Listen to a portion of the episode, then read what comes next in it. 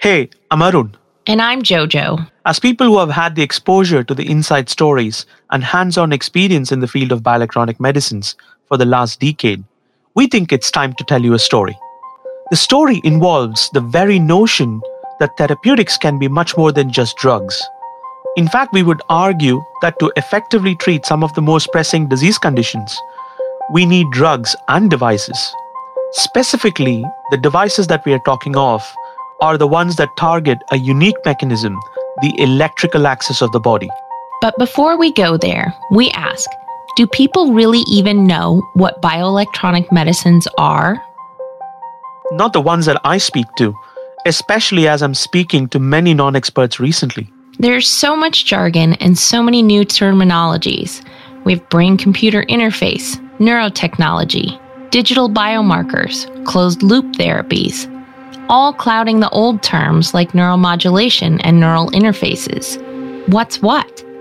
And there's so much unwanted hype and noise about a noted tech billionaire, suggesting that he could very well have had an implant and the world wouldn't notice.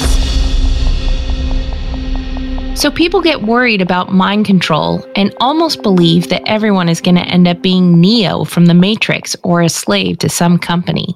If that was just the hype of the media, social media included, it is mind numbing to even see the number of jargons used by the engineers and scientists in the field.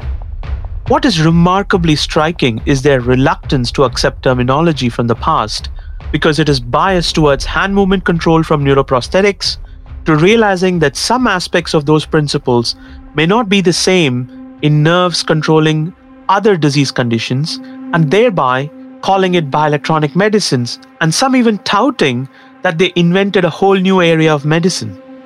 Nothing can ever be far from the truth. You raised an interesting scientific perspective. Are principles from a nerve that control muscle movements the same as modifying an organ and its function to treat a chronic disease, like, say, heart failure or a metabolic disease? Is it really one size fits all? Nope. Nothing can be far from the truth. Each nerve and each organ in the human body is unique, and approaching it as a hammer looking for a nail is not going to solve the problem. And approaching it as if I have a biological problem, but the engineers need to come up with a solution is also not going to work out either. Yes, beyond that, we have direct observations that there are established venture capitalists and institutional investors out there who still believe that all therapeutics are just biopharmaceuticals. And in the case of a small subset who do and who believe in the non drug modalities, the question that comes to mind is are they truly equipped to deal with all the emerging knowledge and make sound decisions? Think about it for a second. And here's an interesting observation and a conundrum right after that. In the last 24 months, the check sizes for early stage funding in bioelectronics has gotten significantly bigger, suggesting higher valuations earlier on. Some of these companies are being acquired by some new entrants from the pharmaceutical sector in Silicon Valley. The eye watering feature is that these startup companies are still in preclinical stages or don't even have clinical data. Gone are the days where a startup company had to generate clinical data to even consider a strategic partnership. This is a fundamental movement in ideology here, but surely the tectonic plates are shifting.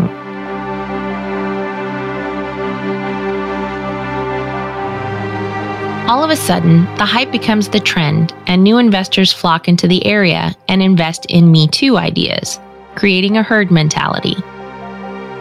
Another startling fact to ponder is that three pharmaceutical companies, ones who are behemoths in the biopharmaceutical arena, have entered the fray in the past nine years. Of those three, the latest two entrants came in the last 12 months via high risk, high reward acquisitions and partnerships. Honestly, if you were an investor, how do you even decide what to invest in? A technology or a disease modifying treatment? How do you make a decision? Is that even known? This is why we are here to flip the conversation on its head, to inform, engage, and educate each and every single one of you, to provide factual information accessible to everyone that places a student in the lab or an academic faculty member, or if you work in the industry, to if you're being an established or a new venture capital investor by providing you with all the information that you need to make sense of this field. And did I just hear your inner monologue going off? I swear I could even hear it from here. You're asking yourself, why should I listen to these two? I'll tell you. Arun was the architect of the entire bioelectronics R&D portfolio at GlaxoSmithKline. GSK was the first pharma to ever get into this game, and his achievements include the great depth and scientific expertise that underpinned a $715 million investment by GSK and Verily, Google's life science division. Jojo has been at the ground level following the emergence of the research interest in both academia and industry and works with some of the most cutting-edge emerging players and technology developers in the space of bioelectronics R&D. Did I mention that she's also the consulting editor for one of the most premier publications in the area, Neurotech Reports? We can safely tell you that we have no product to sell and no ideas to creep into your brain to make you think good things about us. We are here with one mission, and that is to democratize the access to such information and to provide factual information about stories of science, technology, and the field of bioelectronic medicines. Join us every fortnight for a new episode from our studio for this series Scraps Bioelectronic Medicines.